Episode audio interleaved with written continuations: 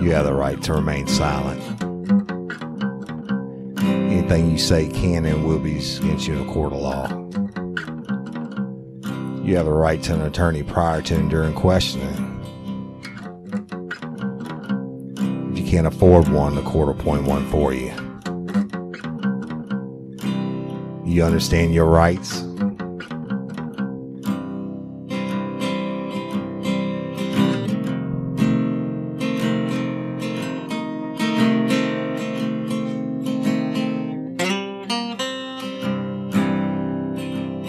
Warning, each episode of Real Life, Real Crime, the podcast, will contain descriptions of acts of violence or of a sexual nature and are for people that are 18 years or older.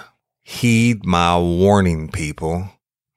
I do not get the facts of these cases off the internet or from some television show.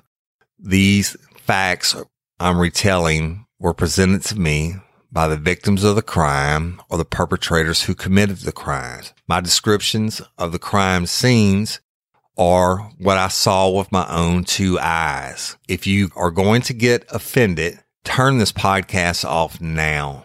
Thank you.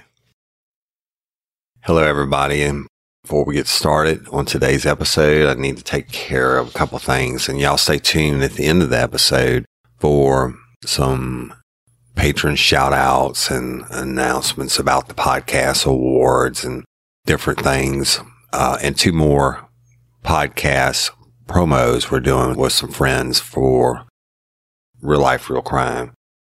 The first thing we're going to talk to you about is a survey. I have to announce the survey. Libsyn is the company that we use that hosts our podcast, and they want us to do a survey. So if you do it, it'd be great. If you don't, that's okay too. But the link to the survey will be posted in our show notes. So it's http://survey.libsyn.com/real-life-real-crime. And again, that'll be listed in our show notes for today, y'all. If you want to fill out that survey for us, it would help us.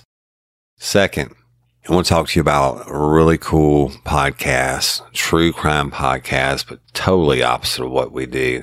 And it's Wine and Crime, and it's hosted by Amanda, Kenyon, and Lucy, three ladies with the Minnesota accents. And y'all, let me introduce you to them now.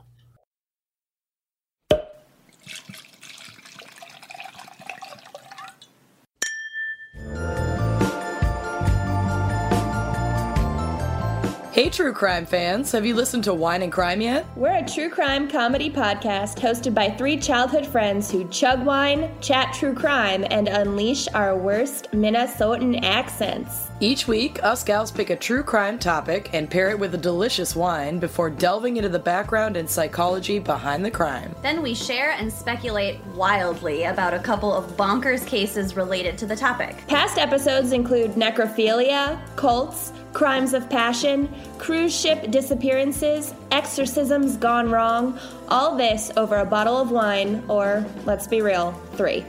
Listen anywhere you get your podcasts. You can also follow us on Facebook, Twitter, and Instagram at Wine and Crime Pod, and check out our website and blog at wineandcrimepodcast.com. Cheers!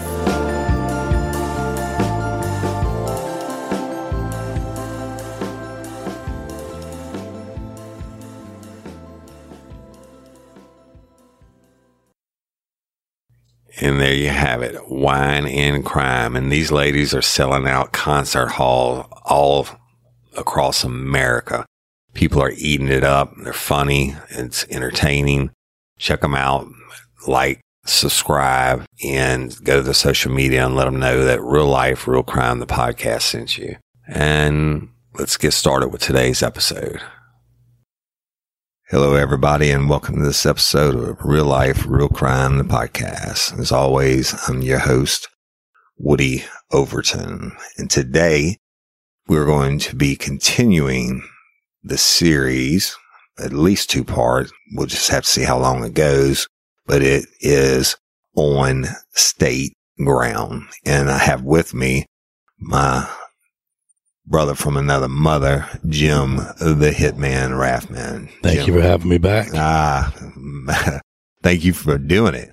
I know that the listeners loved and ate up our story last week, but we kind of left with a cliffhanger. And just to recap real quick, we're working a homicide, and Jim caught on Carol Ann Bailey, who was strangled to death. And at this point in the case, we just really found out who she was. And Jim has located some immediate family members in Baton Rouge, Louisiana, and we're going to make the death notification. So go ahead, Jim, tell us what happened. Yeah, so we went ahead and contacted Woody, let him know that the mother of Carol Ann Bailey resided there in Baton Rouge, gave him that address.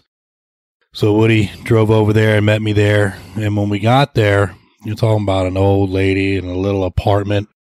It was real small. Like a one bedroom. And kind of in the, right on the borderline of the hood off of Boulevard, the Province, Baton Rouge. It's straight hood now. But at the time, it was transitioning, kind of a poor area. And we got there. It was an older apartment complex, and she was on the first floor. And we knock on the door and you tell them what happened, Jim. So we went ahead and knocked on the door, and she invited us in. She's a real sweet lady. Real sweet lady. And you know that you're about to deliver them the worst news of their lives. And so you have to handle that with a whole bunch of care and concern and heartfelt. And, you know, of course, when we show up there, she's wanting to know right away what's going on. I mean, but you know, we went ahead and you have two detectives knocking on your door, and they have the badge on their belt and the gun on their side. Of course, we always wore coat and ties. We didn't have uniforms. We were plain clothes. But I mean, you can imagine, right? That when she opens the door and say, "Hey, I'm Detective Overton, Detective Rathman, and we'd like to talk to you for a minute." And I guess in her mind, she knew sugar was about to turn to shit. Go ahead, Joe. It's a good way to put it. So, you know, I had her sit down on this recliner. That's what she usually sat in. She had her little throw over that, and you know, you could tell it was her chair. So you could picture just a little old lady's one bedroom apartment. I think she probably spent her days watching television, and she was pretty old, right? Probably in her late 70s, early 80s. I was going to say about in her late 70s, yeah. So, and, you know, we sat her down, and what I ended up doing at that point was I took a knee in front of her, and I grabbed her hand, and I delivered the message to her and let her know, you know, I'm sorry to inform you of this information, but your daughter, Carol Ann, was found deceased, and they've been on the news recently, and you know, she immediately started crying, and obviously she's very emotional, upset. So at that point, you know, we just continue to try to provide some sort of comfort. I mean, you just do what you can do on it, right? I mean, each one of them is different, and Jim is very good at it, and he's holding her hand and then hugging on her, and she's, oh no, my baby. And, you know, it's tough, right? I'm a dad, Jim's a dad, and shit, I just couldn't imagine. You know, at the same time, I'm hoping, damn, I hope this lady doesn't stroke out on us or something, right? Right. But she was really upset, rightfully so. But Jim is very good at it. And what do you do? I mean, what do you do and what do you say? And of course, after a few minutes of crying, then inevitably the questions come, what happened? Which is exactly what ended up happening. She asked what had happened, and we started to explain what we could. And her daughter, she had another daughter that showed up at the house. Right. That's but when you first, I think right before you told her, you said, is there anybody you want to contact to have there as a support channel? Just, we can only provide so much comfort. And although we have no problem doing the best that we can, you know, we will bring a chaplain or somebody if we can as well, typically. Just provide something, but if they have somebody they know, somebody that, you know, another family member, it's a little bit easier, so to speak. It's never easy, but a little bit easier at least to hear that news. Right. So that's actually what she had done. She had called her daughter when we first got there, and then when her daughter showed up, Her daughter had just walked in and went ahead and broke the news to her, and there was some crying that was going on, and they wanted to know what happened. And when we started to explain what had happened, the would-be Carol Ann Bailey's sister immediately started yelling out that it's her boyfriend. Yeah, her boyfriend did this. And so even though I'm on a knee trying to hold her hand and provide comfort, I'm using my other hand to start writing down notes on everything that the sister's saying, because she's just spitting out information left and right. Right. Where the mom was really consumed with the grief part, the sister flashed out with the anger, and she was pissed. And she would, I know that motherfucker killed her. I know he killed her. Da, da, da, da. Okay. Yeah, and it just shows you the difference of emotions that some people have. Some are angry and immediately lash out. Others will cry for a little while and grieve. But when the sister was going through that, it was helping Woody and I out tremendously. Then she gave us the name of Russell Gross. And Russell Gross was dating Carol Ann for, I think they were dating for a few months.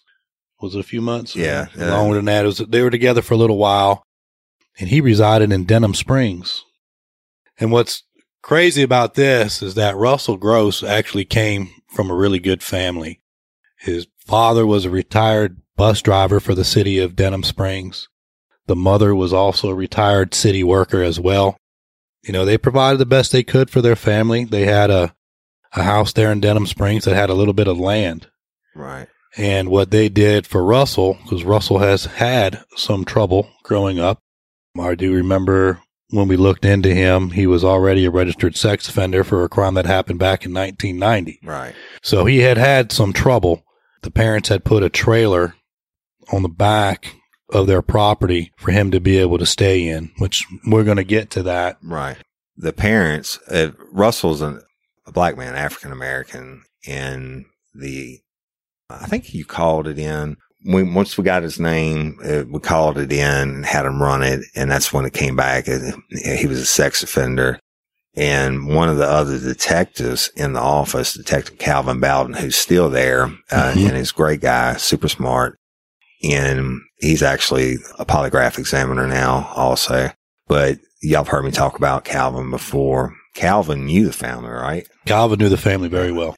What was good about that, and what makes good detectives, or it's about a team. A lot of times it's that team effort, and you have to rely on the strengths that other people have. Right. And in this particular case, Calvin had a relationship already with the family, had a good rapport with them. So it made it a little bit easier for being able to get access to who we needed to speak with and get some information because of that relationship that Calvin had with the family. Right. And so the sister gave us the information on Russell, and we wrapped up the notification with the mom and the sister, and Jim got all the information we could on Russell. Okay. Actually, one thing I want to mention too, in the middle of her rambling off that Russell did this, I know he did it, you know, with her curse words and whatnot she was throwing out there at the time. We asked her specifically, do you know what kind of vehicle he drives? And she said he has a little red pickup truck. Boom. And right there, Woody and I looked at each other, and we knew game on. Yeah, hey, I knew we weren't going to Beaumont. So we finished up the death notification, and now it's time to really get into it. Yeah. So we drove back to Livingston Parish, contacted Calvin, Stan Carpenter, and we got our little team of detectives together. And the plan that Woody and I came up with was actually, I thought it was phenomenal the way that we were able to pull this off. Yeah. So Woody and I actually split up into two different ways. So I actually went to the residence first. Of course, Calvin was there with us. Right. You want to? Yeah, Calvin and you went, and I think Calvin actually rode on the bus for years or whatever with the dad. And that's how you knew him. And so, I mean, he knew him since he was a little boy, right? And Calvin goes over and makes an introduction and got some base information that Russell had a roommate. Yeah. So Calvin went over there and was talking with the father. It was determined that Russell was staying in that trailer behind the house and had a roommate. Also, Calvin was able to determine that Russell was not currently there at the moment when Calvin was talking with the father. He was going to be on his way back from work. That's right. And would be home shortly. So Calvin actually left the property to wait for Russell to pull in. And then at that particular time, I showed up at the scene, made contact with Russell.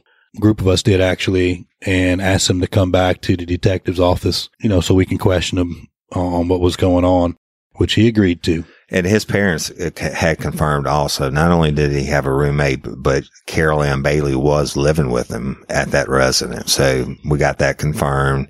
It wasn't just the sister's word. I think the parents said they hadn't seen her since like Friday or something like that. I don't remember. It had been a couple of days. It had been a few days. They hadn't seen her. So the plan was to have Russell come back with me and another detective. I don't know if it was Chuck Watts or who was with me at that time. You know, Chuck's all about a homicide. He had to be so yeah, he was homicide Chuck. Homicide Chuck. He loved to work a homicide, so the plan was to get Russell back to the detective's office. What was also critically important in this was the roommate. So we waited till we got a few minutes down the road. I then contacted Woody and just let him know about where we were, so they would be able to go onto the property and pick up the roommate, right, to bring to the detective's office as well. Right. So that way, Russell did not know that the roommate was there. Yeah, and like you said, this was pre-planned, and we didn't want them to have a chance to get any story straight. We didn't know if the roommate was in on it or even if Russell had did it at this point. But the strategy was to, first of all, not have Russell be comfortable in his own environment inside his house to question him, right? Get him onto our turf.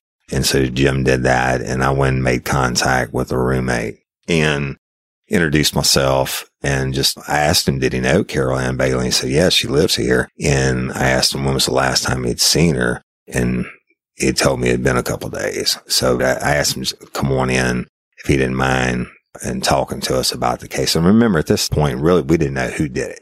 And I brought him in to the sheriff's office. So we get up to the detective's office, and we have different interviewing rooms. And so we had Russell in one of the interviewing rooms, and then we brought in the roommate who was at a separate room there. So at no time were they able to talk to each other or even be able to see each other, for that matter. They didn't know the other one was there. So we ended up first going in with Russell and asking him the basic questions. Was Carol Ann living with you? When was the last time you've seen her? Were you with her, particularly that evening of May 31st? And everything he got was denial. And it was, I hadn't seen her. I wasn't with her. I was at work. Right. Just every reason in the world that he was not with her. But then we went and talked to the roommate, which had a completely different story. The roommate confirmed that she was actually there that evening and that they had been arguing for several hours. Right. So that immediately conflicted with what Russell Gross was telling us. Yeah, so he straight up lied, which is self-preservation, right? He doesn't know what we have or don't have, so he's going to deny. And now, classic work, lock him into his statement, and then we go to the roommate, and he's like, no, she was there, and they were fighting, and they were raising hell, and it went on for a long time. And then what did he say, Jim? At that particular point, he ended up saying that the argument stopped. He didn't hear any more noise. It was quiet. He didn't hear any more noise. It just got very quiet, and that he actually thought they went to sleep. So he tried to go to sleep himself. And we're talking about a single wide trailer, y'all, with a couple bedrooms in it. It's not that large of a residence. It's basically a bedroom on the left side, a bedroom on the right side of the trailer with a common living space that you consider the living room. Right. So you could see the opposite side by just looking out your door. Right. And he heard them arguing for hours, and then it just got silent and stayed like that for a couple of hours. Right. So and then he saw. So then he saw early morning hours. Like several hours after the fighting had stopped. So he had said that the argument and whatnot stopped about 10:30 11 o'clock, right, somewhere in through there. And he said it was approximately 1:45, 2 o'clock in the morning, somewhere there. He wasn't 100% sure on the time, but it was definitely by 1:30, 1:45, somewhere through there. He saw Russell Gross carry Carol Ann in his arms out of the trailer and put her inside the truck, in the cabin of the truck. And he was like, what the fuck? Yeah. He didn't know. He didn't come out straight out and say that she was dead at that point, but he knew shit wasn't right. So Russell Gross then drove off in his truck to return a short time later. So the drive distance, returns by himself. By himself. And the drive distance from that residence to Buddy Ellis Road, where the body was found, probably about 10 minutes. Max. 10 minutes max. So it's not really that far out of the way. So he returned a short time later and had gone to his room. The roommate then told us that they get up for their job. They both work together. And he went over there to Russell, who normally is up and ready for work at this point. And Russell was just laying there in his bed. And the roommate asked him, like, come on, we got to go to work. And the one thing Russell kept saying is, man, she's gone. Yep, she's gone. She's gone. And he goes, what do you mean she's gone? Man, she's gone. Wouldn't give the specifics as to how she was gone, just that she was gone. Yeah, I mean, and the roommate knew Carol Ann did not leave the residence under her own power. He saw Russell carry her out. And let me tell you this, on both of these guys, these aren't drug dealers or anything like that. Russell had that trouble some years before, but he wasn't a frequent flyer or anything like that. And he had a job and he worked. I mean, like I said, he came from a good family. I think he was a lot older now and he worked pretty hard.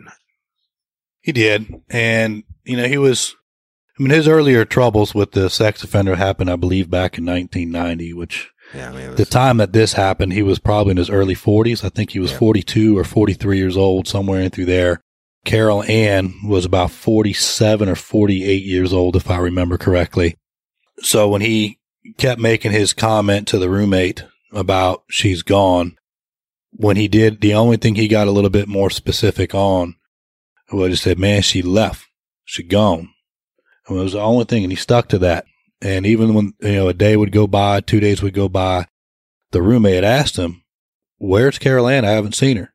And the only thing he would respond back with is, she's gone. So at that point, we knew, between Russell giving us a false statement already and that information from the roommate, it was time to really go back in and really have a nice interview with Russell Gross to get the truth. Right. And so, y'all, we're locking them in to audio recorded statements, right? And so as the case developed and we found out what the roommate had seen, etc., then Russell's sitting over there on ice, if you will. And so we take the recorded statement from the roommate and then go back at Russell.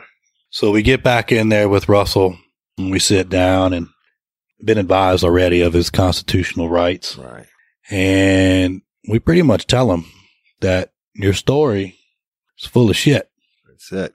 And we know it's full of shit. And give him a little bit of information to see what he starts giving back to us.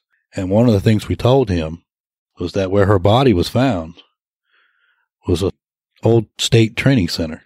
On state grounds. On state grounds. Not really there. And, you know, it not have been a good spot to put a body down next to the training facility like that. And he doesn't know, is there video cameras? Right. What is it that we know that he doesn't know? Right. And we let him know, we know a lot more than what you think, and we know the answers to the questions we're asking you. Right. So you need to start telling us what had happened. And basically, your story is full of holes, doesn't add up. We have evidence way beyond a reasonable doubt that you're involved in, you know what happened, and either you are a fucking cold-blooded murderer or shit got out of hand and you can explain yourself. But if you continue to lie, then we're going to do your ass and you're going to prison for the rest of your life. And so we had a good cop, bad cop situation going on there, if you will. But one of the things we were able to do was that statement we collected from the one lady that was working that ended up catching that additional shift into the night. And we knew the truck. And so we kind of, when we had this conversation with Russell, he's either going to be viewed in two ways. He's either going to be viewed as a cold-blooded killer, as Woody just stated, or did it just get out of hand and it wasn't meant to end that way, and it did. Right. And then, and he denies and still denies whatever, but this is over a period of hours, y'all. It's browbeating at its best. And when every time he'd go to deny, I'd get a little more bad cop with me, if you will. Like, you know what? You're full of shit, man. And every time he'd go to deny, I'd cut him off. Just, hey, motherfucker, if you're going to lie to me and insult my intelligence, then it's best you just don't say anything at all, because I might just have to get upset. And he started to see that a little bit. And, you know, I started letting him know, in a way, it was, you know, Russell, we know you didn't just dump her body and take off and run. Yeah, I know you stayed there for a little bit. We know you did. I have a witness that saw you. And, well, we didn't let him know it was the witness right away. We gave him just enough to know that we knew a little bit. Right. So to trigger his memory, we know that you didn't just dump her body and take off. We know that you stayed there for a little bit. What Jim was doing is setting it up, giving him the human out, if you will, right? I'm going at him from the bad cop angle. I'm tired of him and lying, et cetera. And Jim is like, you know what? You could have just threw her out in the ditch like a piece of trash, but you didn't do that. You stayed with her for a minute. And not only that, you laid her in the grass gently. And he said, Jim, It was beautiful. And he was like, that just tells me that you love her, man. It tells me that you love her. At this point, we're doing whatever we have to do to get a confession. And we already had great shit through the roommate statement. We got him lying about it. I mean, roommate sees him carrying her out, etc. But really, now it's about closing the deal. We want to, even if he fucking lies about how he did it or tries to minimize his involvement, Jim just wants him to change his statement back and put himself there. Absolutely. So I was talking to him about, you cared. We know that you love her. You laid her down there. You stayed. You didn't just jump into your vehicle and just take off. You stayed there for a little bit. And I was like, thinking about something. And I was like, I don't know, Jim. I think that's fucking bullshit. Otherwise, he would just tell us the truth, right? I mean, if he truly cared, I think you're full of shit, Jim. If he truly cared, then he would have just tell us the truth that it was an accident or something. They argued and got out of hand or whatever. But I think this motherfucker is just a killer. Yeah. And Jim's like, no, he took too much care. He loved her. And at this point, I ended up getting a little bit closer to him. And I remember sitting partially on the desk and I put my hand on his shoulder. Yeah. And I told him, and I reiterated again, you could have just dumped her and took off. You didn't have a care in the world, but that's not what you did. There's a story here. That's right. And you need to tell your story, because this might be the only opportunity you have to tell your story. So you're not viewed as the guy that is just a ruthless killer who didn't care and just threw out this body like it's a piece of meat and meant nothing. Right. You know, this is your chance, Russell. And then you were like, you loved her though, didn't you, Russell? You loved her. And then he ended up saying that he did love her. When you asked him that several times, he starts nodding in the affirmative. And I'm like, yeah, I've got this motherfucker now. It's my guy. Yeah. So he starts changing his story a little bit. And, you know, he ended up telling us that he was with her that evening. And they did have an argument. And the reason for the argument is that she went and spent his money. He got paid recently from work. And she took the cash that he had received from work and went out and bought some drugs with it. I believe she was buying some crack cocaine or some meth or something along those lines. I think it was crack, but wasn't the fact just that she bought the crack, but she split. for a period of time. And when she came back, she was broke. She spent all his money on drugs and went on a couple day just smoking crack and binging. And just when she finally didn't have any more money left and there was no more drugs to purchase, she showed back up at the trailer. And Russell was pissed. You got Russell. He's a hard-working dude. He's not making much money, y'all. But he's getting up and going and bust his ass every day. And Carol Ann wasn't. And he gets paid. And she comes in and she steals his shit, man, and then splits. Now, I mean, it'd be one thing if she at least would have invited him to come along for the party, right? But she splits and goes with who.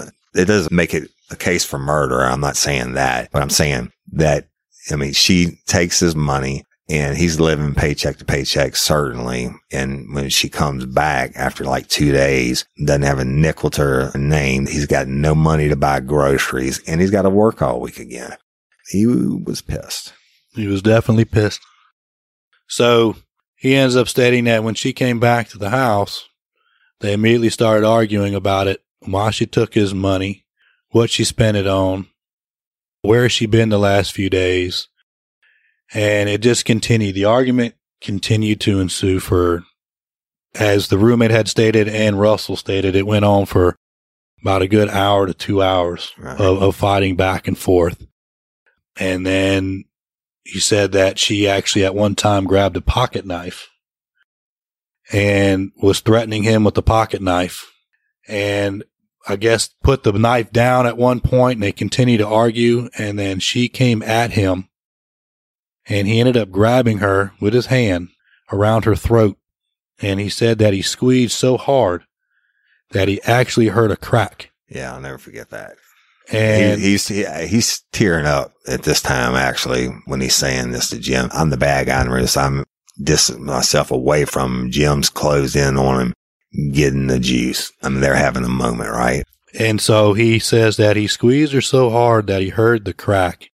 And he said it was the look in her eyes. He knew that something was wrong, but he couldn't stop squeezing because he was so angry still with her spending the money and this argument that had now gone on for quite some time, that he, even though he knew he had done some damage to her throat in some sort of way, he still could not stop squeezing. That was crazy. And he kept squeezing until her body started to go limp. I was like, holy shit. And then what he did is he said, go Jim. And what he said he did at that point was she brought her down towards the ground where she got on her knees, and then let go where she laid flat on the ground, face down. And, you know, he said at that point, he didn't really know what to do. He thought she was going to wake up. Yeah, his ass hurts. He didn't know. He said he sat in the bed for a little bit, thinking about what all had just happened. I believe that. First of all, you squeeze somebody's neck to the point where you hear the bone break, then...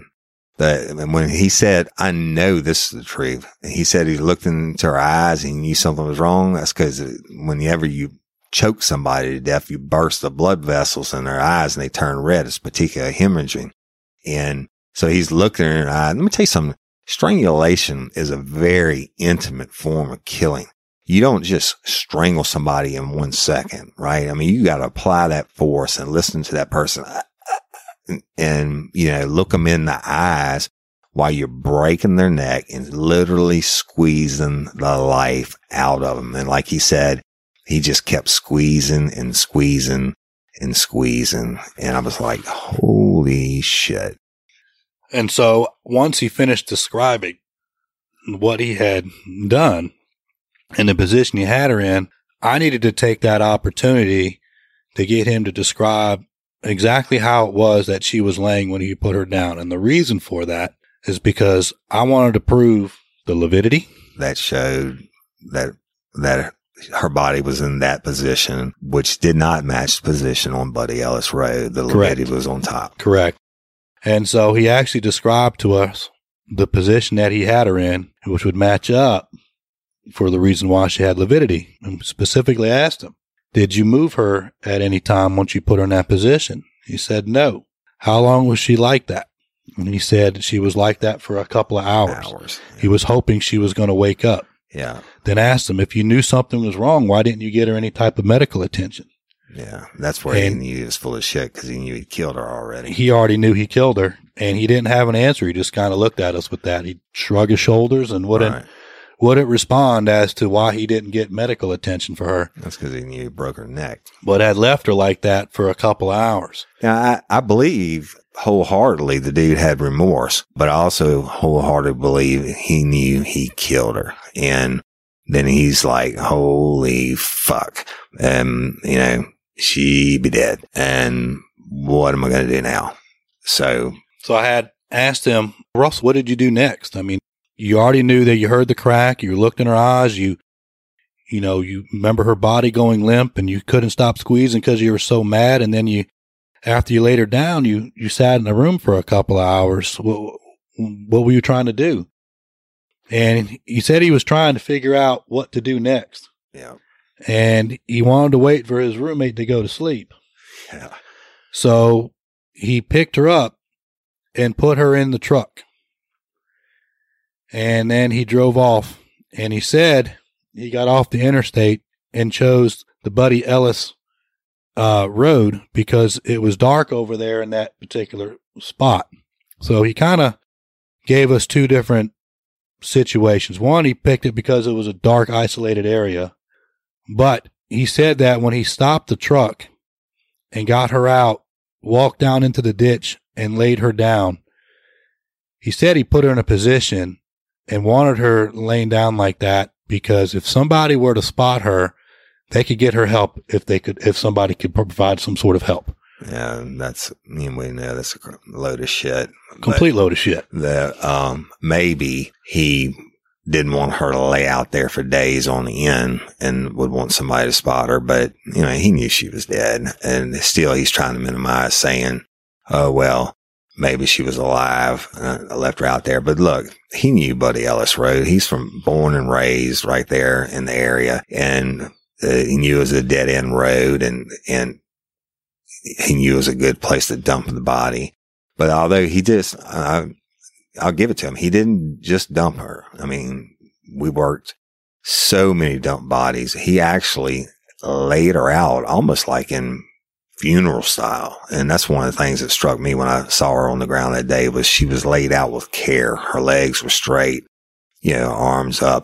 You had to lay her on the ground gently to get her in that position, or set her down and then pose her in that position. That's how straight she was. Yeah. I mean, he didn't just drop her. He definitely had to have squatted down at some point and laid her down. Down gently. Gently. On state ground. And he said, too, that he stood over her for a little bit, which matches with that statement we had where the lady had observed the red truck and somebody standing there in the ditch for a minute before they left. He said that he stood over her for a minute, telling her that he loved her and that he didn't mean for this to happen. Yeah. Hey, but that he loved her. I believe that's probably true.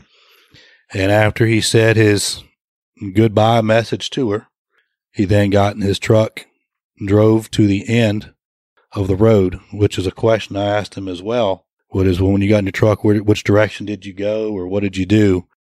And he said he drove down because he thought Buddy Ellis Road would actually continue. He didn't know that it actually would dead end right there. Right. So he drove to the end, realized it was a dead end, turned around, no pun intended, and then drove out of Buddy Ellis Road over there to Walker South Road, where he continued his way back to Denham Springs. Yeah. So that's it. We got him. And Jim absolutely got the juice, if you will. That's what we call it. And we went back and make sure the roommate, we had him locked in and everything. And we took up a really good recorded statement and made Russell repeat everything again. And then we actually took him back to the residence with us. So we did. So for Woody and I, when you're looking at this case overall, he's trying to say he didn't mean for this to happen. It was an accident. But when you look at the whole thing, I mean, he knew that he took her life, but never once provided any kind of medical help for her. Right. And then went and tried to dispose of her body. right, instead of getting her medical help as well. So now he thought about that for a few hours of what to do before he drove over there and laid her out, and then never called for any help for her, never reported her missing. Right. Even anything at all. Even after, you know, he knew there was a body found and all that. He didn't even say that's murder. Yeah, exactly. He didn't say, oh, you know, claim it or say it was an accident or whatever. I mean, he strangled the shit out of her. He did. And so it wasn't one of those situations where you can sit there and claim self-defense or hopefully get a manslaughter or something like that. Right. That's murder. Well, that's straight up murder. But one of the good things we did on taking him back to the residence, we got him to sign a voluntary consent for us to go in and bring us in to the bedroom. And guess what wasn't in the bedroom where they were arguing the whole time? There was no pocket knife. No pocket knife to be found. No knife to be found. So we had him on that, and it was slowly sucking away his self-defense. And, you know, there were still some more investigative things for Woody and I to do. You know, when we were inside the residence there, it was collecting the evidence out of the residence where right. he laid her down, right. where there's some blood on the carpet, exactly right. you know, his truck. That's all part of the crime scene as well, because, you know, when we had his vehicle impounded right. And the crime scene went through it, they did find some of her hair in there, which wouldn't be unusual, but they also found some blood droppings in there as well. And like on little Caitlin Adell's case, when Mark Lewis moved her body, they had the blood and some hairs, but they were on the lower end. Like he set her down in the seat. I mean, she wasn't sitting straight up. And so the vehicle was processed, and then that blood and hair, of course, was DNA matched to her. You know, when you choke somebody to death, that dry blood that Jim first saw when he got on the scene, you are going to almost always have some bleeding from the top of the throat where the blood vessels burst out like that. And that's what it was. So that it was on the floor, and it was in the vehicle, and which just locks up the theory and his statements that, yeah, I choked the shit out of her and left her on the floor, which matches the lividity from when she was found, and then transported her in the vehicle. We have the witness see the vehicle. And then the one more piece of this puzzle. Remember, she had that defensive wound. That's right. On her hand where she had that fingernail that was pulled back. So we actually checked on Russell, on his body, mm-hmm. for any type of scratch defensive wounds. And what did we find, Woody? Scratches. Found some scratches. So we got photos of that. Yeah. It was on her right hand. It was found on the left side of his body. Right. And he was cooperating with it, y'all. We didn't have to get search warrants or anything for it. He did it all freely and voluntarily after being advised of his Miranda rights, and he could stop at any time. But he's at this point, I think he was trying to still hold on that he would have some hope of a self-defense theory. But what he didn't realize was everything we were gathering was making that null and void. So after we finished our investigation at the house and had him in handcuffs, we went to go book him into jail on a murder charge. The news media was there. Yeah. At that point, as we walked him into the jail. Good old-fashioned perp walk. The perp walk. Yeah. And Mr. Russell, did you kill her? And then the reporters lined up, right? And you get to march them through. And yeah. March him through, and you know, he makes a statement that he didn't mean to kill her. Of course, he might have been told ahead of time the media is going to be there, and yeah, they're going to ask you, did you do it? And you need to tell them what you told us. It was an accident, and that you love her, etc. Right? And of course, he did it. Exactly what he did. Hook, line, and sinker. And y'all heard me use that tactic before, and just go so far. So when later on, naturally, when defense attorneys get involved and they try to suppress the confession and all that stuff, well, you know what? He told the media, suck on it. So he was booked into jail for murder. And eventually, as the case went to trial, he was convicted. Yep. And is serving life in prison. Yep. For the murder of Carol Ann Bailey, and the disposal of her body on state ground. So it was a really good case. Jim did a hell of a job. And sad, always sad domestic violence. And I don't care if she spent this whole year's worth of money. It's not worth getting choked to death. And I know I'd rather catch a bullet or a knife or whatever than have somebody choke me to death. And it's just a bad way to go. And I feel bad for her. And that sweet mom that she had, she's probably not even living anymore. And the sisters, I mean, these victims, no matter what lifestyle they lead, they all have family members. They all have somebody that loves them. And it's always sad, no matter who it is. And even if you're a shitty person, then nobody deserves to be choked out like that. Definitely not. So it was a good case, dude, and I appreciate you coming on and sharing it with us. And my pleasure. Thank you very much for having me. Yeah, well, it'll be the first of many, y'all, because Jim and I have lots of really, really good cases. And this is, like I said, my first ever live in-person interview. I did one before with Karen Ortolano over the phone. But Jim and I are going to be doing more cases, and we've got some crazy cases. This one, I mean, it's a murder, right? It's, you know, it's not a serial killer or anything like that, but it's a brutal murder, choking somebody to death like that. But we've got some cases. Yeah, we do. That you can't make this shit up. We'll be bringing to you in the future. And a lot of them, those are going to be more of a sexual nature. Some of the ones that jumped in my mind. We won't get into that today. But my brother from another mother, I appreciate you, y'all, and you're talking or you're listening to a true American hero and just an all-around, straight-up great guy, Jim the Hitman Rathman. I love you, brother. Thank you. Love you too, man. Thank you. Right.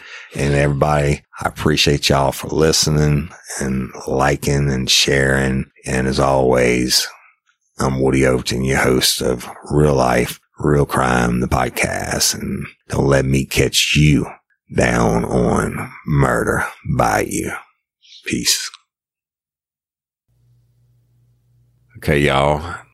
I want to give some shout outs to our patron members, and y'all, I really appreciate each and every one of you. Can't read all of you today, but I'm going to try to read maybe half. And we'll do the other half of the list next week. And this is your monthly shout out on Patreon. It's just one of the ways that I can show how much I appreciate you. But let's see. I want to start with our newest patron members. And that's Miss Sue Switzer. Miss Sue, I really do appreciate you. And I thank you for being a patron member. You're awesome. And certainly it helps. So thank you. And then Randy, I don't have your last name, but I do appreciate you joining. And supporting us through Patreon. You're awesome. And Miss Melanie Millspa. I hope I'm saying that right, Melanie. It's Millspaugh. Miss Melanie, I really do appreciate you. Thank you so much. You help us out, and I appreciate it. It's awesome. And Miss Lauren Simmons. Miss Lauren Simmons, thank you so much. You are amazing. Thank you. And Audrey Rachel Smith, thank you so much for joining and taking the time to support us. So, y'all, I want to tell you this before I get more into the list of patron members. Next Friday, we're going to drop a hotline episode, and it's going to be with myself and Jim, the Hitman Rathman. So after you heard this episode on Friday, y'all go use your hotline number and call in and say or ask anything that you want from me or Jim or both of us, and we're going to answer that, and that will be the episode next Friday, and it's going to be fun. We always get great questions and comments, etc., and even a few jokes here and there. But that's one of your patron benefits and all patron members as a perk. So it's y'all's show next Friday, and I appreciate you. We continue on with the list, and we go over Miss Christine Hernandez. Miss Christine, you know, I love you. Miss Christine is invaluable, y'all, dream team and everything else. Much, much love. Much love. And she's our promo woman. Thank you, Christine. I appreciate you supporting us in all the ways that you do it. And Mr. Robert Malin. Robert is a cool guy, joining us with Patreon, and we've been conversing back and forth, and real cool guy. And Robert, we appreciate you supporting us through Patreon. You're awesome. Jamie Lee. Jamie, I appreciate you. Thank you so much. Your support really helps us. Tanya Hano, my longtime dear friend and former dispatcher. She's just awesome. Tanya, you know, I love you. Thank you. Ryan Horan, the promo man. You know, I love you, brother. Ryan's going to be doing some stuff for us on YouTube. Y'all check it out. And Becky Andre, Miss Becky, you are amazing. Thank you so much for all that you do and supporting us through Patreon. Karen Travels, another Dream Team member, and just the love. Karen Travels, I appreciate you and thank you so much. And Alicia, who I don't have your last name, but you've been doing it for months and you're supporting us and I appreciate it. And I thank you so much for doing it. You're amazing. And I have another one-namer, Angie. Angie, you know who you are. You've been doing this for several months now, and I thank you so much. You really help us out. Aaron Ashwood, same thing. Been doing it for at least 3 months. Aaron, thank you for supporting Real Life, Real Crime through Patreon. I appreciate you. Miss Lisa Chase, also been doing it several months. Lisa, thank you so much for doing it, and I appreciate you. And I hope y'all are using some of your patron benefits. Miss Kathy Morris, you're awesome. Thank you so much for your continued support, and I appreciate you. And Ellen Smolinski, Miss Ellen, thank you. You're awesome, and I appreciate you. And Stacy Spalding, Stacy, thank you so much. I appreciate it. You're a vital part of what we do. And Emma Flavel, Miss Emma's been doing it for a long time. Miss Emma, we thank you for being one of our original Patreon members. And Miss Tina Benton, who I worked with for many years and is a retired law enforcement professional. She's one awesome lady. And Miss Tina, I haven't picked up those peppers yet, but thank you for them. And thank you for being a Patreon member. You are amazing. Rosa Ortega, Miss Rosa, you've been around the whole time, and I appreciate you, and I thank you so much. Rika Ketchum, our beautiful friend from Arizona, who we met at Crime Con, one cool lady. Rika, really do appreciate you. Tanita Anthony, Tanita, we love you and appreciate you, and thank you so much for supporting us through the Patreon. Carolyn Pettit. Thank you, Caroline. I'm assuming it's Caroline. So Caroline Pettit, thank you so much. You've been doing it for a long time, and I appreciate you. And maybe the best dog in the world from Dallas, Texas. I know who you are, and you're always active in the groups and making funny comments and stuff like that. And I appreciate you, and I appreciate your supporting us through Patreon and by being interactive, etc. The Firebird, you know I love you, lady, and you know I appreciate you and all that you do. She's also a Dream Team member and integral part of what we do at Real Life, Real Crime. Brandy Elliott, another long-term, awesome patron member and an awesome group member. She participates almost every day. Brandy, we love you. Thank you. We have Courtney. Again, Courtney, I don't have your last name, sweetie, but I love you and I appreciate you and I thank you for doing it and supporting us. Alex, I don't have your last name, but I appreciate you and I thank you so much. You are awesome and amazing. Tiffany Leggett. Tiffany, thank you so much. I think I did you last week, Tiffany, but I'm doing you again. I love you and I appreciate you. And Tiffany Gongre, G-O-N-G-R-E, Tiffany Gongre. I hope I'm saying that right. It might be Gongre. I don't know. I'm not sure. But I love you and I appreciate you. Thank you for supporting us. And Miss Valerie. Valerie, thank you for being a patron member. You are amazing. Andrea Stoner. Andrea, thank you, thank you, thank you. I love you.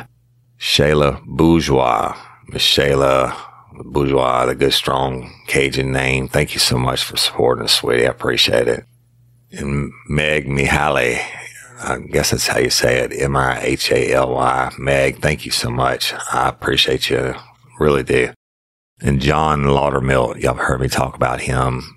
He was my supervisor in uniform patrol, and then we went on. I think we were probably partners and detectives at some point, but I know we worked a lot of great cases together. And he will be helping me co-host the show in the future. John, love you, bro.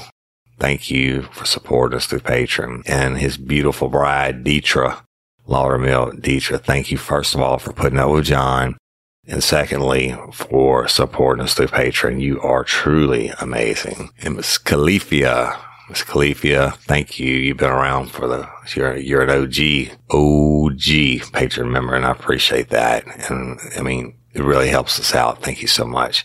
And Rachel Franzen, my dear friend, if you don't have that baby, I don't know what's going to happen, but you're looking beautiful, and we wish you all the best of health and success for you and your family. Thank you. Stacy Henderson. Stacy, I love you and I appreciate you. You're awesome. Thank you.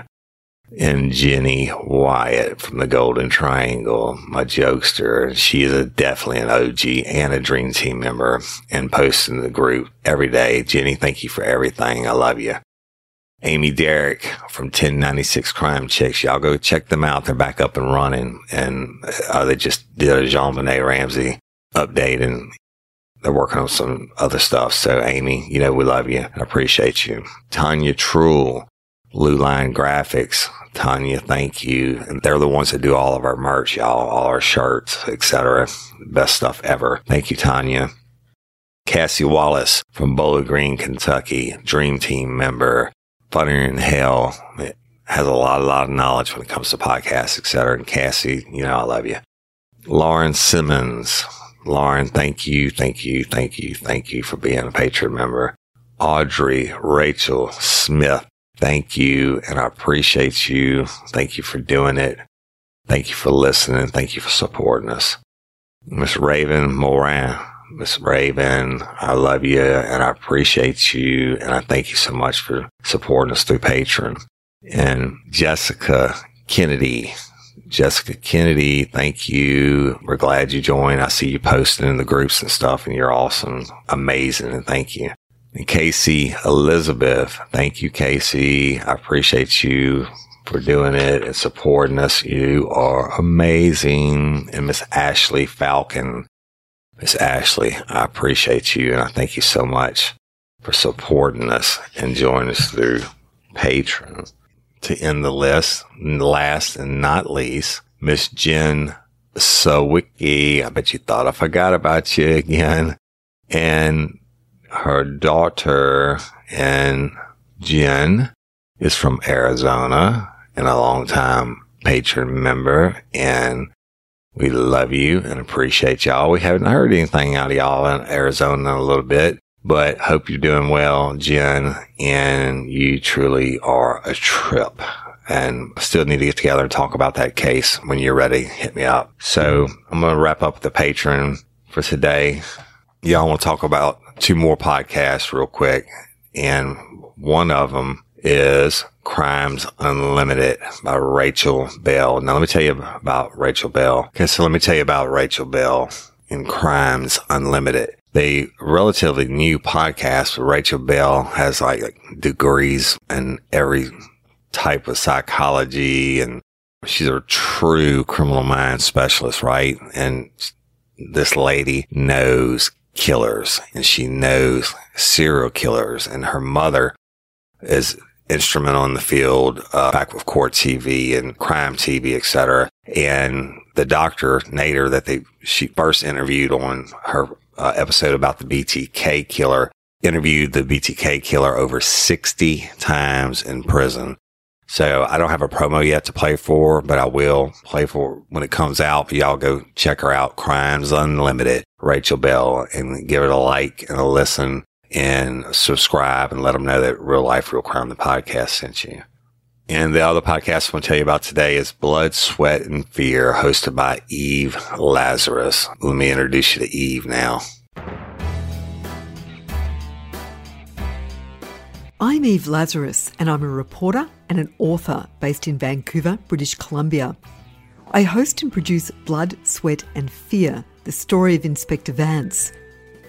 Vance wasn't a police officer, as his title suggests. He was the first forensic scientist to work for a police department in Canada, and certainly the first to carry a badge and a gun. Vance was so good that he was known as the Sherlock Holmes of Canada, and his forensic skills were so advanced that in 1934 there were 7 attempts on his life by criminals afraid to go up against him in court. Each episode follows a different major crime that Vance helped to solve. You can find Blood, Sweat and Fear on Apple, Podbean or your favourite podcatcher.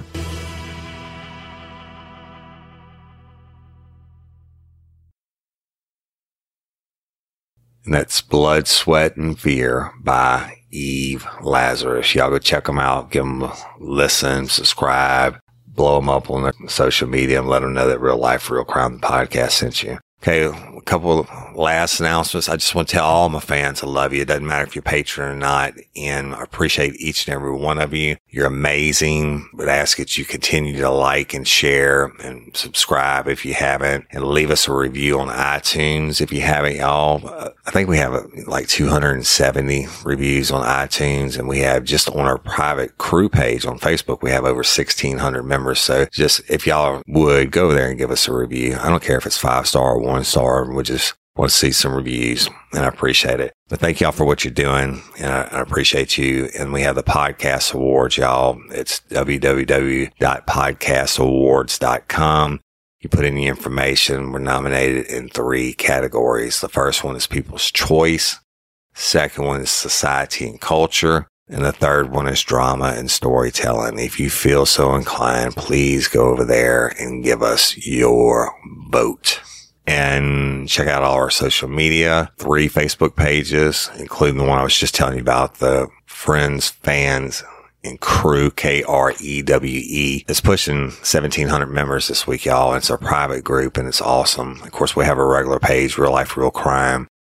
Then the page I was telling you about, Real Life, Real Crime, Friends, Fans, and Crew, Krewe. And then finally, our Real Life, Real Crime Lanyap page. Lanyap meaning something bonus or extra, and you go there and our fans interact, and we're doing a cookbook, and you just post whatever you want. If you make stuff, you sell it, or hobbies or whatever. I've done some really cool swap outs with some people, and just check it out, y'all. It's cool. And Instagram, Twitter, we're on it. Check us out. And YouTube, we're on our YouTube is really growing, and so y'all check that out. You go to YouTube and type in the search box, Real Life, Real Crime Podcast, and it'll pull us up and all the videos, etc. And it has all our episodes, but we're adding more videos and stuff like that. And that's it, man. I love and appreciate each and every one of you. Thank you for listening. Next week, patron members, use your hotline number, call in your questions or your statements, your shout outs, your bitches, your gripes, or your compliments. But my guest will be Jim the Hitman Rathman, who is a true American hero. He is a decorated war veteran. And before he became American hero that way, he was a hero as my partner in detectives. And we're going to be doing a lot of episodes together. So y'all call in questions from me or Jim or the combination of both of us. And next week, it'll really be a fun episode. I appreciate and love each and every one of you. And until next time or ever, don't let me catch you down on murder by you. Peace.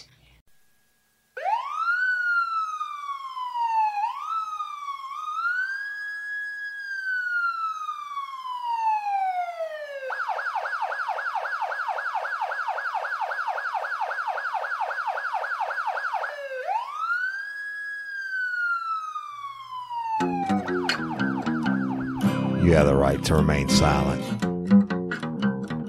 Anything you say can and will be against you in a court of law. You have a right to an attorney prior to and during questioning. If you can't afford one, the court will appoint one for you.